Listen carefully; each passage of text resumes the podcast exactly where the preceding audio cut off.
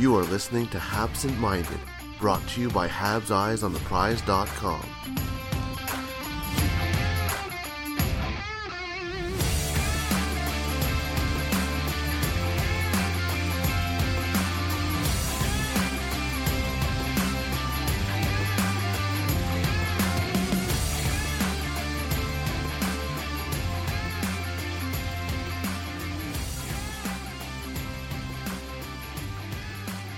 Hello and welcome to Habsent Minded. My name is Jared Book, and uh, we have uh, we have a trade to announce. Well, actually, not announced. By the time you're listening to this, you already know about the trade, but we're going to talk about it. Uh, jo- joining me today is is Matt Drake. Matt, how are you? I'm I'm terrific. You know, it's always a good day when the Habs are uh, taking the right steps in the rebuild. Yeah, I- I- exactly. You know, there, there's not much to complain about when it comes to to the trade they made. Uh, before we get started, though, the Super Bowls are right around the corner, and Bet Online is your number one source for football odds, stats, trends, and lines, with everything from point spreads to hundreds of player performance props. Head to Bet Online today to stay updated on all the action. Bet Online, the game starts here. And where the podcast is going to start is is the trade of Sean Monahan.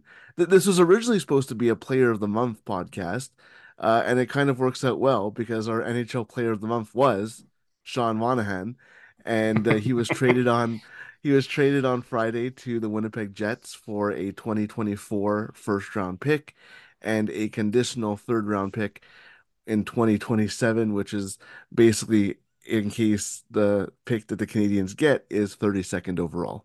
It's basically insurance for that. Um, for first impressions on the the trade, Matt.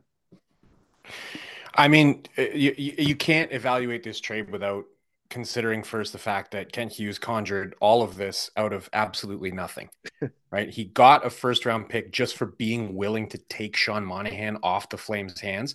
So really, when you look at this, is Kent Hughes uh, uh, basically out of nowhere just acquired two first round draft picks for the Montreal Canadiens. So it's it's brilliant business. I think a lot of people were hoping for a little bit more out of Monahan, but let's be honest, we were all I think a tad greedy thinking that we were going to get like, you know, a blue chip prospect plus a first. It would have been great. Uh, and you know, at that point, you're you're maybe even getting into build a statue for Kent Hughes territory, but it was probably never really on the table. So I think w- when we look at this, and when you look at it with the, the greater context of how, how long this took and, and how much time Kent Hughes invested into just conjuring up two draft picks like that, I think you have to look at this as an absolutely brilliant piece of business for the rebuild. Um, this is two draft picks that they absolutely did not have before, and they got all of this for the cost of absolutely nothing. In fact, really, what they paid was we just got to watch Sean Monahan play some pretty good hockey for about a season, and uh, well, about a full season. If you problems last year, so really, the Habs are just straight up winners. There's no possible way that you can say that they lost this. Yeah, I, I mean, all it cost was like what seven, eight million dollars of Geoff Molson's money. like, like, like that's literally all it Yeah, cost. Um, to to basically buy two first round picks. And what's what's interesting is that you know we're people are all like, oh, that that's not a, a big return. We're literally like a week or so away from people laughing when people were saying that Sean Monahan would get a first round pick. It, it feels like the Ben yeah, Sherratt trade all over again, right? Where people are like, yeah, okay, you'll get a first round pick for Ben Chiarot, sure. And then sure enough, they did get a first round pick for Ben Chiarot. Uh, and yeah. and uh, that's that's pretty much what happened here. And and and it's really easy to see how Kent Hughes works is that he has a price for his players. And until somebody meets that price, he holds on, and then eventually somebody will meet that price, and we get a trade. Uh, it was the exact same thing that happened with with Ben Chiarot. It's the exact same thing that happened with with Brett Kulak or Terry Lehkonen. Basically, every trade that he's made, where he is trading a player, is is he's he's waiting for what he wants. And then when somebody offers it that's that's the difference. And uh you know could he have held out for a little bit more near the end of the trade deadline? Sure. Uh is there a chance that Sean Monahan would have gotten hurt before then? Yes. Uh so you know you take you, you take the first round pick and you run. And you know you don't really compare it to what Vancouver gave up for for Elias Lindholm because it's it's a different situation, right? I, I mean, I don't I don't think anybody thought that Sean Monahan was going to get this. I mean, look, this is a player that Calgary had to pay a first round pick just to get off their roster a year ago yeah. or a year and a half ago, I guess.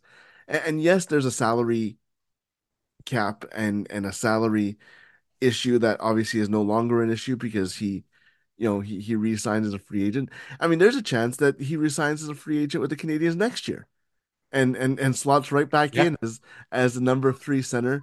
Um, obviously, you know that there's a chance that you know Christian Dvorak might get traded uh, at you know with, with, one year left on his contract. Uh, they're hoping you know Kirby Dach will probably be healthy again, and you know who knows what other what else they add between now and and next season. But you know there's a chance that if they need a, a third a third center with the NHL experience, that that Sean Monahan uh, comes back again. I mean, he, by all intents and purposes, he liked his time in Montreal. The the the, the team and, and, the coaches and the players all all love Sean Monahan, and that's a big reason why he re-signed with, with the one year contract he did uh, this year. But I, I think you know when you look at it, it's you know, could you have expected a little bit more? Maybe, but I think that that's just people who you know, got excited when they saw the trade was coming and were looking at everybody on on the Winnipeg Jets once they were the team that was circled. And and but, yeah. but, I mean, you know, if you would have said two weeks ago to people, yeah, you're gonna get a first round pick for Sean Monahan, most people would have been like, Yep, taking that to the bank. And and we have to consider also that, you know, there's a chance that Winnipeg goes on a run here, but there's also a chance that they yeah. you know lose in you know the first couple rounds and um, that that pick ends up being in the early 20s as opposed to you know late 20s yeah. or in the 30s as well. So uh, I mean, you know, there, there's there's still a lot of questions. Like Sean Monahan's going to be their number two center until Scheifele gets back, and I don't think you know he was he was Montreal's number two center, and Montreal is not you know a playoff team. So, yeah. um, you know, obviously it filled a need for the Jets as well. But I mean, it's not like the you know that first rounder is going to be 31st or 30th. I mean, it might be, you know, no one thought Florida's uh, first was going to be that that low uh, until they went on their run last year. But at the same time, you know, I, I don't think that makes much too much of a difference. And, and to be completely honest, I would be very surprised if Montreal ends up being the one picking with this pick. I, I think it. I think yeah, it's. Uh, I think it's another, um, another tool in in Kent Hughes's chest. They now have four first round picks over the next two years, and and I think that they're they're trying to get older players, not older, but you know, in that 23, 24 age range, uh, and somebody that can build into they can build into this this core. Um, so yeah, I would be surprised they even end up making this pick, but uh, at the same time, th- there's a lot of uh, interesting things you can do with a late first round pick. Yeah, and he's shown in the past that obviously he's willing to deal some of those picks in order to pick up you know, slightly more developed players that he thinks can slot into his lineup faster, that he thinks are going to be able to help the team uh, faster or maybe uh, more consistently than whoever they would have picked with those picks. Now, I, I don't think there's a, a guarantee that he's going to trade those picks, but the Habs mm-hmm. have been and are apparently continue going to continue to be linked to the possibility of the Ducks trading Trevor Zegras. Of course, him and Cole Caufield are boys. They've been friends for a long time, and I think a lot of people would like to see them reunite in Montreal, get a little bit more uh, dynamic up front uh, for the Habs. I mean, it's not necessarily going to be Zegras, but I don't think that Kent Hughes will shy away from making a trade with that pick. Yeah. Um, the third that they got back, like you said, that's just insurance for in case it happens to be 32nd, because the condition, I don't know if we mentioned that yet, on that third round pick in 2027 is that they only get it if the Jets win the cup. Right. So I think I, I really don't think that Sean Monahan makes the Jets uh, a cup contender. Uh, I didn't really see them as cup contenders prior to this trade either. Uh, so unless they've got some other tricks up their sleeves, um, I, I, think they they probably are what they are, and they stand a good chance of being out in the first couple of rounds and getting the Habs a, a pretty decent uh, chip that they can either use to pick a player or uh, they can package up and, and, try to improve the team another way by by making a trade. So. Um, again, I, th- I, think it's brilliant business for the Habs. I think uh, th- this is maybe some of some of the best asset management that I've seen from a general manager in a long time in Montreal. we've seen pretty poor asset management in the last uh, 20 years or so, um, maybe the last 30 years, really. Uh, and it's kind of refreshing to see them be so efficient with their asset management uh, for once. So uh, my hat's off to Kent Hughes on this one. I'm I'm happy about it. It does kind of suck to lose Monahan moving forward because you know, as you mentioned, he was our player of the month for the Habs. He's been over the last month their best player. Everybody that they've put on his line has had success. Joshua Roy came up and, and, had his first stint in the NHL and looked great on a line with him and Joel Armia. Joel Armia himself had been pretty brutal at the start of this season to the point where he was even sent down to the AHL, and he's been looking great on a line with Sean Monahan. So he's a player that's been elevating some some other pieces on the roster uh, especially as of late. And now all of a sudden they don't have that. So what are they going to do at center, right? You know, Christian Dvorak not available right now. Alex Newhook, they're hoping comes back soon, but I think he's more of a winger, and they're going to kind of be forced to put him at center. Um, it, it does leave a bit of a hole in the lineup, but some people have pointed out on Twitter as well that's not necessarily a bad thing. If you're on Team Tank, you might mm-hmm. love this because you're going, all right, well, the team just got weaker. We're going to lose more games. We're going to improve the pick that we already got. And then we can just sit here and, and cheer for Winnipeg to lose as many games as possible from here on out uh, to see if it can improve that pick as well. So, there, there's a lot to like about this, and yeah, it's unfortunate to lose one of the best players that they've had in the last little while, but uh, it's it's for the betterment of the rebuild, and um, we should be we should be pretty happy with this. Like you said, like I think all of us were guilty of going to the elite prospects page and seeing the, the, Jets prospect. I know I did it, and I went, "Ooh, Colby Barlow, ooh, Chibrikov, ooh, ooh, ooh Rutger McGroarty," but they were never like let's be honest that, that was never going to happen like you said. Calgary had to pay a first just to get this guy off the roster. Regardless of the fact that his salary is way lower now than it was then it's it's still you know it's still going to be tough for you to really get a king's ransom for a player like that. I think you're right. Kent hughes had his price. Somebody met it and uh, he said i'm not going to wait around and find out if he gets hurt because that's been a problem with monahan the last yeah. couple of years uh, of his career where injuries uh, they pop up I was honestly surprised that the condition on on either of the picks didn't end up being he has to play X amount of games. yeah, so, exactly. I mean, it, there's always a danger where it's like, yeah, he has to play like you know 50% of the playoff games that the Jets yeah. play or, or things like that. You see that a lot. You see that more often, I think, with with football. I, I think that's um, you know with snaps and stuff like that. But uh, yeah, it's definitely not out of the realm of possibility that it was like, you know, we'll give you a second rounder, but it becomes a first if he stays healthy. Um, and, and I think it's a win that it's an unconditional first uh, in, in this case as well. So, yeah, I mean, you know, it, at the end of the day, it's uh, basically somebody they got for free with a first round pick and they're getting an additional first round pick. Like, you know, we're, we're coming from, you know, the Marc Bergevin era where he, I don't think he added – a first round pick. Like very rarely did he add a first round pick at any point in his tenure. And you know, here's Kent Hughes with basically one player, and Sean Monahan gets two uh, in the span of like a year and a yeah. half. So, um, you know, obviously, it, it seems like the Canadiens are are like they're rebuilding on the ice and they're they're building an organization, but they're also a lot more creative than they have been in the past under Marc Bergevin. Um, and and I think that that's you know just really good management. Um, you know, even you know you know, there there's been some other issues. I mean, you know, tra- you know, retaining salary on Jeff Petry, and you know, all they have basically to show for it right now is uh, Tanner Pearson uh, and a second round pick, which yeah. you know, it, you know, a second round pick is still something, uh, considering they you know, they got Petry in the first place by trading Mike Hoffman uh, and not retaining salary. So I mean, it's a lot. There's a lot of a, lot of rabbit holes you can go down here, but uh, at the end of the day, I, I think Kent Hughes is, is well ahead of of where he uh, of average. Right, um, it hasn't been necessarily perfect, uh, but he's well ahead of average, and you know even some of the question marks that uh, he had surrounding the, the decisions he's made uh, and you know, obviously Juraj Slafkovsky is the the the big the big shiny one on on that front. Uh, he's turned around a lot as well lately, right? So it's it's it's going to yeah. be interesting to see how how this goes. And you mentioned Zegras before. I'll I'll go on the record and say that I don't think there's a player available right now that fits what the Montreal Canadiens need more than Trevor Zegras. Um, do I think he's yeah. necessarily a number one center, surefire number one center? No, but I think if you pair him with Nick Suzuki and Kirby Dach down the middle, that's definitely a good enough trio down the middle to to win a Stanley Cup. Um, and you know that's that's a that's a spine of a lineup that should be able right. to hurt you, like right, you know, no matter what line. And the, the big the big issue with this team, right? They don't have a top end forward.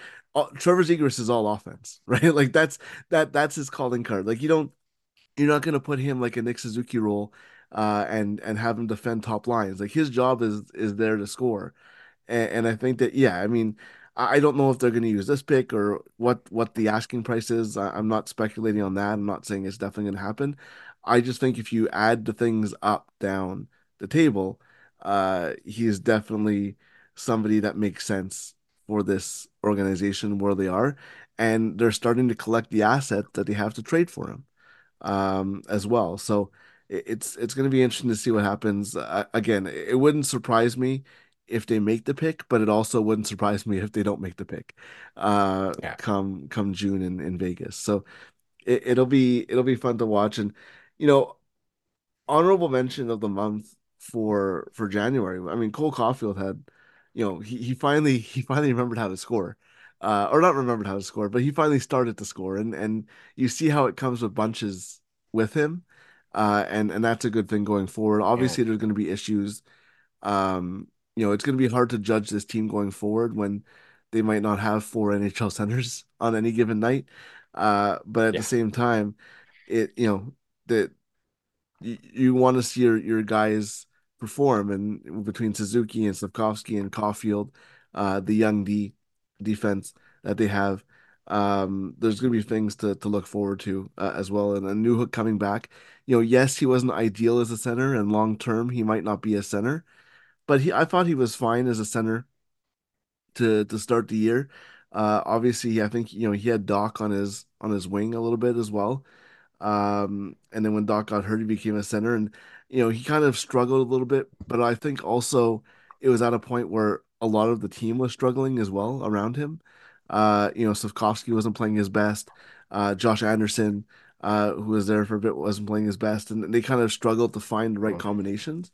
Um, so I'm curious to see how Alex Newhook at center fits into this, you know, new uh Canadiens team because I think that you know Juraj Slafkovsky playing the way he's playing, uh, and you saw it when he was playing on the top line. You saw it when he was playing with Sean Monahan. He that's that's who he is now, uh, and I think that's that's a big a, a, big change for whoever takes that number two center role. Um, if Slafkovsky doesn't play on the top line, uh, he's proven that he can, you know, elevate a, an, another line that he's on as well. So um, that'll be interesting. Yeah, you know, I think the the best thing that they can do for Caufield is is go back to the configuration that that kind of started him, uh, that opened the floodgates a little bit for him, which is you put him back on the top line with Nick Suzuki and Juraj Slafkovsky. Now that Monahan's gone, you know, I mean, they've they they did throw Slafkovsky down on the second line there with Monahan and Armia for a bit, and let's be honest, they they looked very good. Um, I, I had no issues with that line. It was again, Monahan was doing a really good job of elevating almost anybody that he played with. Now he's gone, and you know, Cole Caufield, I think one of the important things is to not lose any momentum on on his development uh, as a player. We got to. It's it's easy to forget this guy is still what. Uh, I mean, has he even played two full seasons worth of games yet? I, I don't think so. No, he's barely played. I'd have to double check that, but yeah, he hasn't even played two full seasons. So he's basically still a rookie at this point. And I, I know that's not actually the case, and you can't necessarily look at it that way. But you should look at how many games has he actually played in the NHL and go, okay, well, we need to figure out ways that we can continue this kid's development. And I think the best thing for him on that front is to put him back uh, with that configuration in the lineup.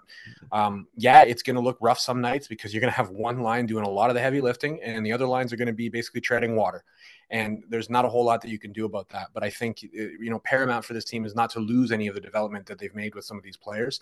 Um, and that way they can allow, of course, them to continue to have success once the rest of the lineup is healthy and once they've made the other additions that they're going to be making through the draft or through any future trades. So uh, I, I, I, would advocate pretty heavily for that. Cole Caufield's been playing some really good hockey, and uh, I think the, the way that Juraj Slafkovsky goes in on the forecheck and everything opens up a lot of opportunities for him.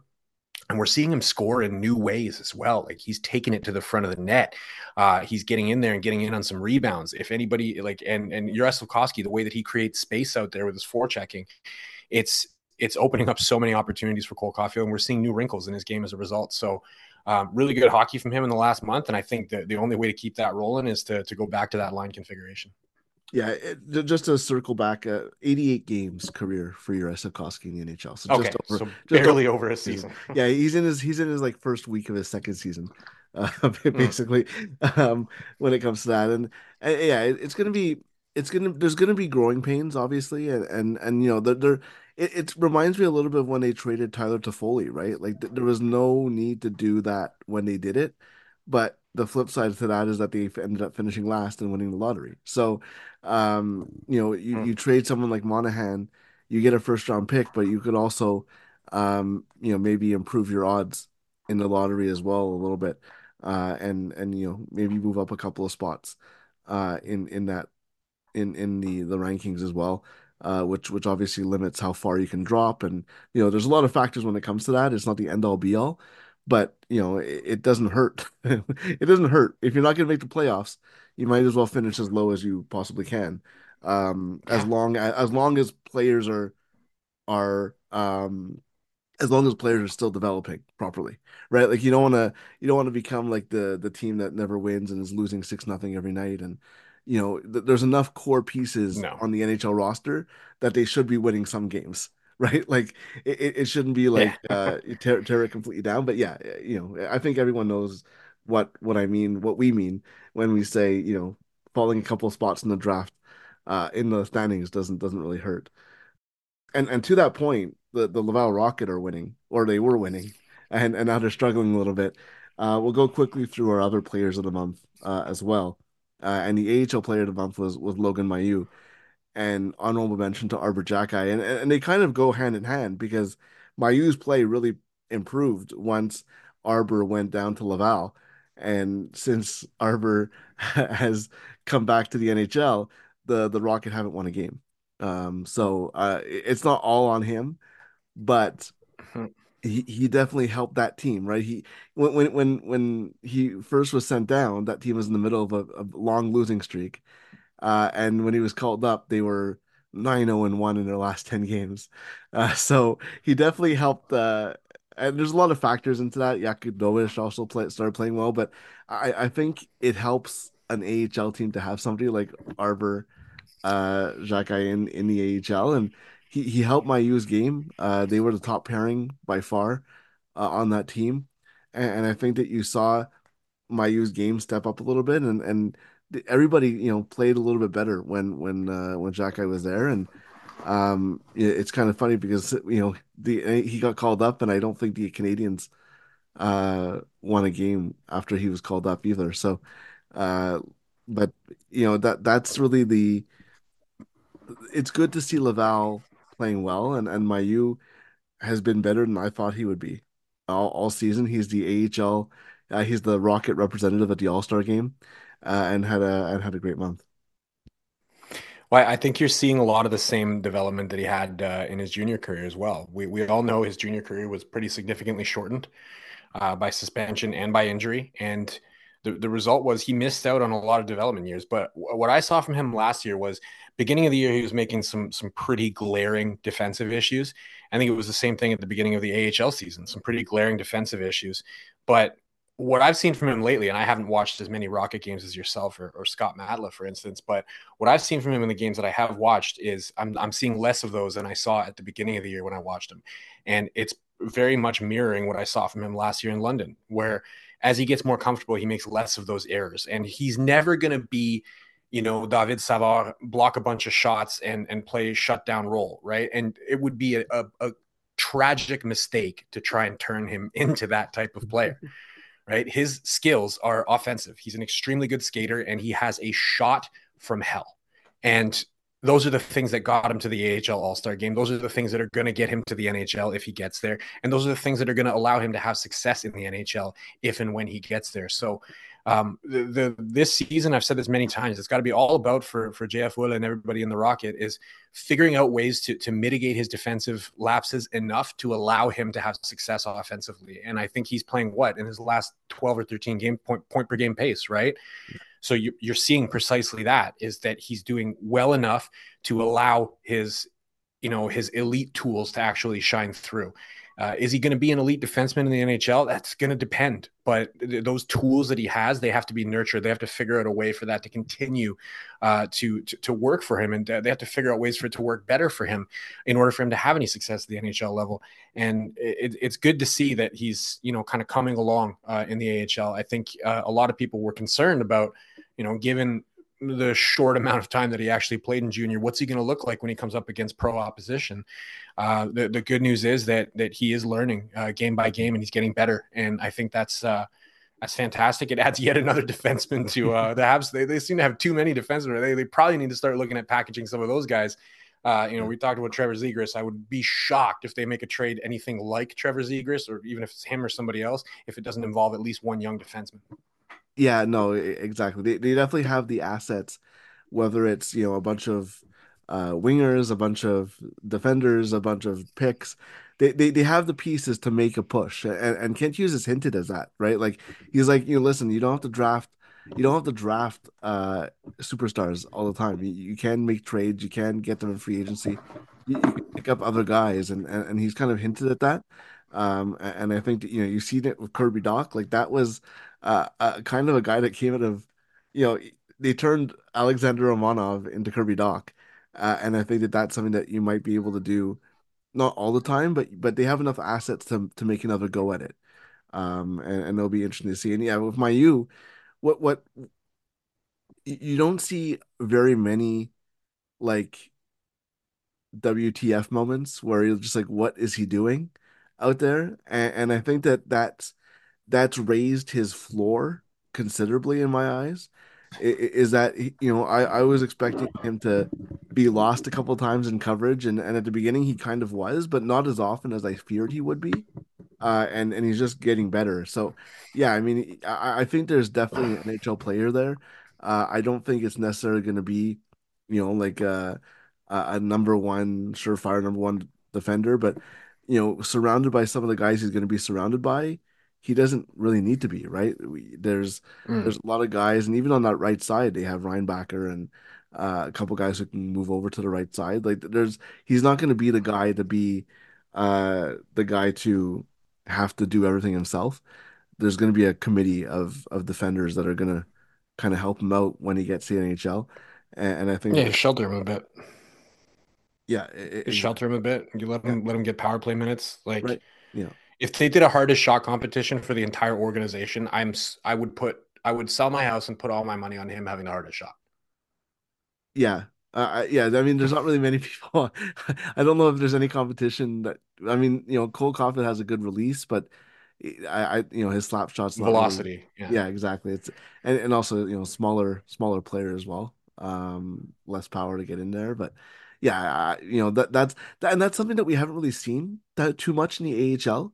Like there's been some times where he's let it go, but I, he seems to be more uh deferential, and you see that a lot with young players. Um, you know, I was talking. You know, we're talking about the women's hockey player of the month in a bit, but uh, Maureen Murphy is playing with Marie-Philip Poulin, and she's like, I, you know, the first couple of weeks I was playing with her, all I want to do is get her to puck. and, and, I think that that's something that mm. young players default to when they're playing with, you know, uh, players who have more experience. And and obviously the Rocket don't have a Marie-Philip Poulin. They do have a they do have a good sniper from Beauce, but but not Marie-Philip Poulin. Um, but and and I think that you know th- that's something that young players have to adjust to, and and you don't want to be the guy who's shooting. And, and look, there's so there's some there's some stories that JF Houle himself has said about Mailloux where um you know he showed up late a couple of times and the guys kind of got on him. Uh, they tied his skates and um you know d- did some stuff to kind of be like, hey, you know, you need to be more mature. And, and I think that that you you don't want to be the guy who is is you know comes into that environment was immature, and then you're shooting every single chance you get. You know what I mean? Like you don't want to be that guy to be like, oh, there we go, shooting again.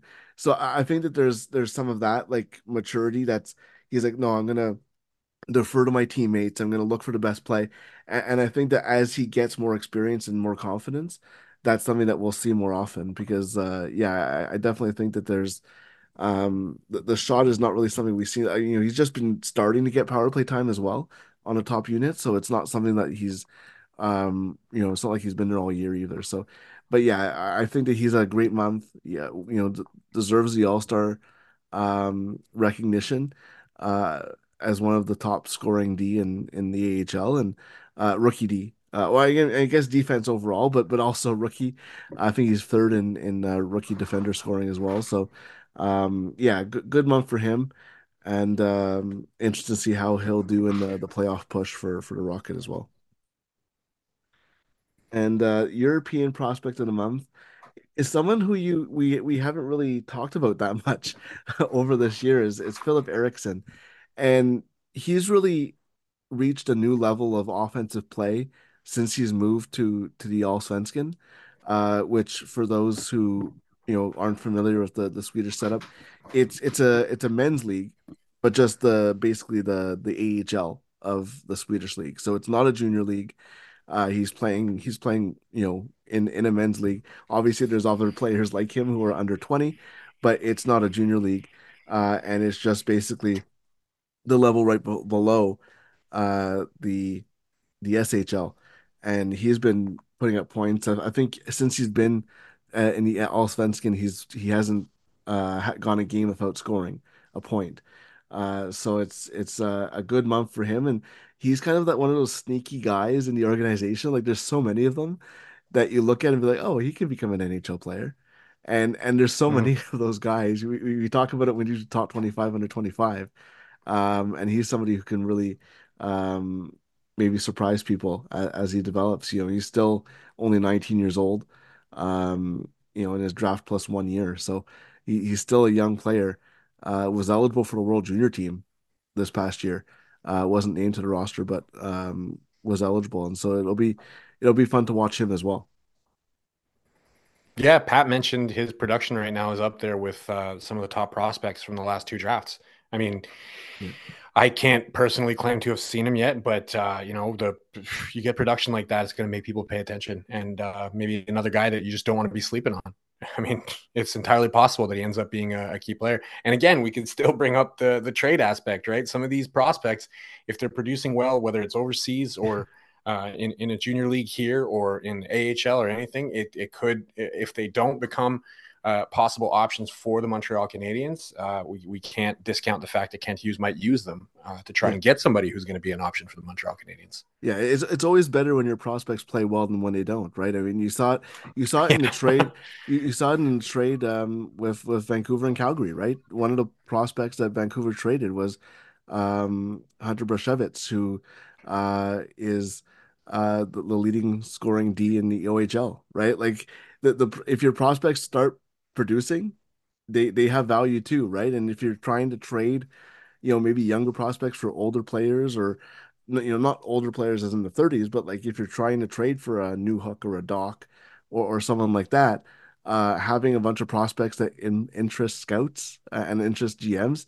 is never a bad thing. And um, speaking of, uh, our, the North American prospect of the month uh, was Lane Hutson. And I mean, not much you can say that hasn't already been said about Lane Hutson. Uh, obviously, January he started the year. The World Juniors was named. Um, I think he was named to determine All-Star team uh, at the World Juniors. Uh, played, I think, three minutes more than any other U.S. player on average per game. Uh, didn't put up the scoring numbers that many people expected him to, but uh, definitely was the, the the leader on that defense and uh, goes back to Boston University and does the the, the same thing there. Um, and and is just doing his thing, uh, playing out his season until he's expected to sign at the end of the year. And um, you know, what, you know, there's not much to say about about Lane Hutson that hasn't already been said. And um, you know, he he's really good, folks, and he's he keeps scoring. But uh, no, it's it like like I said, you know, before, it's it's good to see players produce. Um, and and obviously he's he's nearing uh, you know, likely, very likely he'll be um signed when his season ends. Uh, whether it's in time to play games or not, that remains to be seen. But um, because Boston University is is a really good team with Macklin Celebrini as well. So, but uh, it, it's always good to see your, your players performing well. Yeah, and you you know the the whole disappointment over his World Junior production, I think was it was a little odd to me. He had six points in what seven games. Yeah. Like that's not bad production. One of the guys who he has the most similarities to in the NHL right now is is Quinn Hughes. The best that Quinn Hughes ever did at the World Juniors was three points in seven games. Now I'm not trying to dump on Quinn Hughes. I'm just trying to illustrate the point that sometimes defensemen at that tournament do not blow the doors off offensively, and that doesn't mean that they're not going to have success at the next level. You need to look at uh, the production that they're doing in in their in their league play, which for Lane Hutson is absolutely beyond elite mm. from the point. And he's playing on a very good team, and that definitely helps him. But his NCAA production is elite. It's yeah. like one of one. There's very, very, very few guys who can come close to what he's even doing uh, right now in the NCAA. So you got to consider that. Um, I, I, really do think because people have asked me like, what's the best comparable for him in the NHL level, and I think that the best comparable is in fact Quinn Hughes, and that that may be a ceiling. People might look at that as a ceiling, but I think that you know it's quickly becoming a you know just a, a straight up realistic projection and not a ceiling that he could maybe hope to get to. Um, I, I, really think that that's the, the type of player that he could be for the Montreal Canadiens. Everybody's excited about him, and with with very good reason. This is a fantastic player, and uh, the fact that they got this guy outside of the first round is, you know, kind of mind blowing. It just just goes to show how some of these teams they they they undervalue people because of their size or lack thereof, and you end up getting them for for cheap uh, Lane Hutson, what a season! And uh, I think anybody who's worried about his, his World Junior production, just take a look at some of the best defensemen that have come through the American program and see what they did at that tournament, and tell me if that had an impact on their eventual NHL future. Yeah, I mean, when we say disappointing, it's because he's so good, right? Like that. That's the yeah. that's the only reason why it was disappointing. He made the tournament All Star team, uh, like you said, almost a point a game. He had three minutes more than any other U.S. player uh, per per game. Like he he was he was every he was the, the their best he was their most leaned on defender uh the team that ended up you know winning the gold medal and uh the only reason that we see that is disappointing is because he's raised the bar so much like it, it's not yeah. disappointing on for any any other context except that it's Lane Hutson, and and I don't even think it was disappointing. I just think that we people expected him to, you know, be in that like two points per game range, um, uh, because you know he's proven that he can be that good, right? And, and I think that he was asked to do a little bit more defensively, which I think is almost more impressive when you look at his, um, his his his future outlook, right? Like if he can raise that bar defensively and still bring what he brings in transition. Uh, I mean, you know, the the sky is the limit when, when it comes to him. So yeah, it's going to be very interesting to see how he transitions. Um, but uh, everything he's shown is that he's going to be a a, a solid NHL player in, in, my eyes. I don't think there's any doubt that you know I'm not going to say he's going to be a superstar or an elite player, but but I think he's going to be a, a, a very good uh, NHL defender uh, going forward. And yeah, yeah, I, I do want to point out the honorable mentions. Uh, you know, Rhett Pitlick had 13 points in his last eight games. Um, a little bit older. Uh, the, the clock is is ticking on him, um, and his eligibility. But Owen Beck, after you know another player who was at the World Juniors, maybe had a, a disappointing tournament. Uh, I think he only had one point um, in the tournament, but the fact that you know after he was getting after he was traded uh, to Saginaw, uh, he's been putting up points like nobody's business. I think he had what six points in his first game. Um, in, in Saginaw, yeah, he put up six in his first game. Yeah, Nuts. I mean, just you know, uh, he's gonna go to another Memorial Cup. He's gonna show what he can do, and and just uh, a good showing for him. And yeah, worth pointing out. Uh, again, read the article. You'll see all of the honorable mentions and, and all the numbers that that we're not going into necessarily. Um, at habseyesontheprize.com. But uh, we're, we're worth mentioning on the podcast because I mean, anytime you get traded to a team, you get six points in your first game. Um, it's it's worth mentioning. Um, Yeah. and for and for the first time this season, we have a, a PWHL Player of the Month, and uh, it won't shock anybody to know that it's Marie-Philip Poulin. Uh, she leads the PWHL in goals with six. Uh, she has an assist as well, uh, tied for team lead in scoring. Uh, if you haven't seen uh, her tying goal against Toronto with 16 seconds left, I highly recommend you look it up, whether it's on YouTube or whether it's on um, on Twitter or uh, whether it's in the article, the the videos on the article as well. Uh, definitely recommend you watch that because it's one of the nicest goals I've ever seen. Uh, but you know, what else is there to say about what what she can do? Um, but Montreal's goaltending has been really solid. Uh, they're tied for first in the league with Minnesota, and uh, Ann-Renée Desbiens uh, was three one and one with one shootout loss, uh, two point one one goals against average, nine thirty save percentage, and you know what? Those numbers aren't even number one on her team because Elaine Chuli uh, was two and zero in two starts. She had a one point five goals against average and a nine sixty two save percentage. Um, well, so uh, Montreal's goaltending, they maybe they've been relying on it a little bit too much. Uh, they've given up 40 shots in their last three games, which is not ideal. But hey, when you have goaltending performances like that, uh, you, you can't go wrong. And and the last person I want to mention uh, is is Maureen Murphy. I mentioned her a little bit before off the top. She's a rookie. She she played last year in the NCAA at Northeastern. Uh, she was playing on the line with Chloé Aurard and uh, Alina Mueller two of the top young players in, in women's hockey, and she's kind of been under the radar uh, a little bit because she was playing with them. She, you know, she doesn't have the the international accolades that those two have, uh, but she has six assists and one goal, and um, this season playing on line with Poulin, she scored the overtime winner in her last game, and uh, she was also named to Team USA for the rivalry series. Uh, the the game's coming up uh, next week as well. So she's really developed into a, a player to watch. She has a three year contract in Montreal, and it's gonna be fun to watch her develop. And she gets uh, the uh, senior national team debut um, that she'll have the rivalry series uh, coming up uh, next week as the U.S. has a three one lead in the the series. There's three more games to go. They play all seven games, even if uh, one team gets to four early. But uh, last year, last year Canada came back from a, a 0-3 deficit. This year they also had a 0-3 deficit and won the last game. So uh, Team USA is probably going to try and stop that from happening. But uh, yeah, it's great to have PWHL hockey back, uh, or you know, to have it uh, at all. Uh, great to have pro women's hockey back uh, at a top level in Montreal uh, with Poulin, Desbiens, and and so many other players uh, around the league, and it's uh, been getting a lot more attention than I thought it was going to get. Uh, the attendance has been great and just keeps on keeps on growing. Uh, Bell is pretty much sold out for the February 18th game.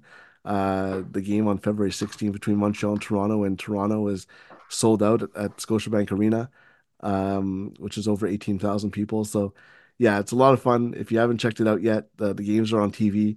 Uh, they're all on YouTube if you're not in Canada as well and uh, just a, a, lot of fun to to have that back. We do have a women's hockey podcast as well. Every couple of weeks, we, we do it as well. So uh, if if you haven't seen those episodes, uh, it, it's me and, and Zoe Hayden of the Victory Press. So we do have a, a, full women's hockey podcast as well. If that interests you, if you want to know more, um, so ch- look out for that. We're probably recording. Uh, probably again this week. I, I think we're, we're we're due for that, uh, with the bye week coming up as well. So, uh, yeah, it's a lot of fun, and yeah, thank you all for listening. It'll be a interesting month for the Canadiens coming back from the All Star break. Uh, without Sean Monahan, without Brendan Gallagher to start uh, with his suspension, and uh, it'll be uh, we'll, we'll have everything that you need, whether it's on Habsent Minded, whether it's at habseyesontheprize.com. So uh, if you listen to the podcast, check out the website. If you want, if you check out the website, check out the podcast as well. Uh, we'll have you covered on on uh, all from all angles on that one. This episode has been brought to you by Bet Online. And uh, thank you for listening. We'll see you next time.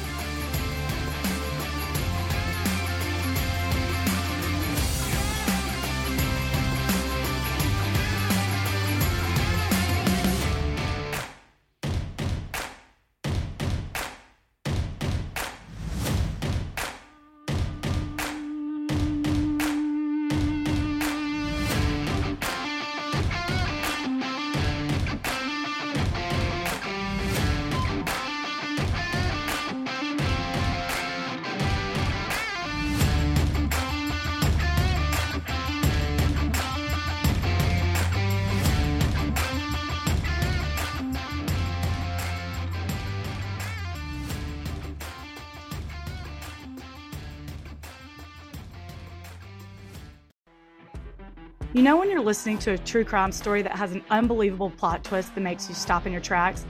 That's what our podcast, People Are the Worst, brings you with each episode. I'm Rachel. And I'm Rebecca. We're identical twins who love true crime cases that make you say, didn't see that coming, and we hate the people responsible for them. Listen to People Are the Worst now on Apple, Spotify, or wherever you get your podcasts.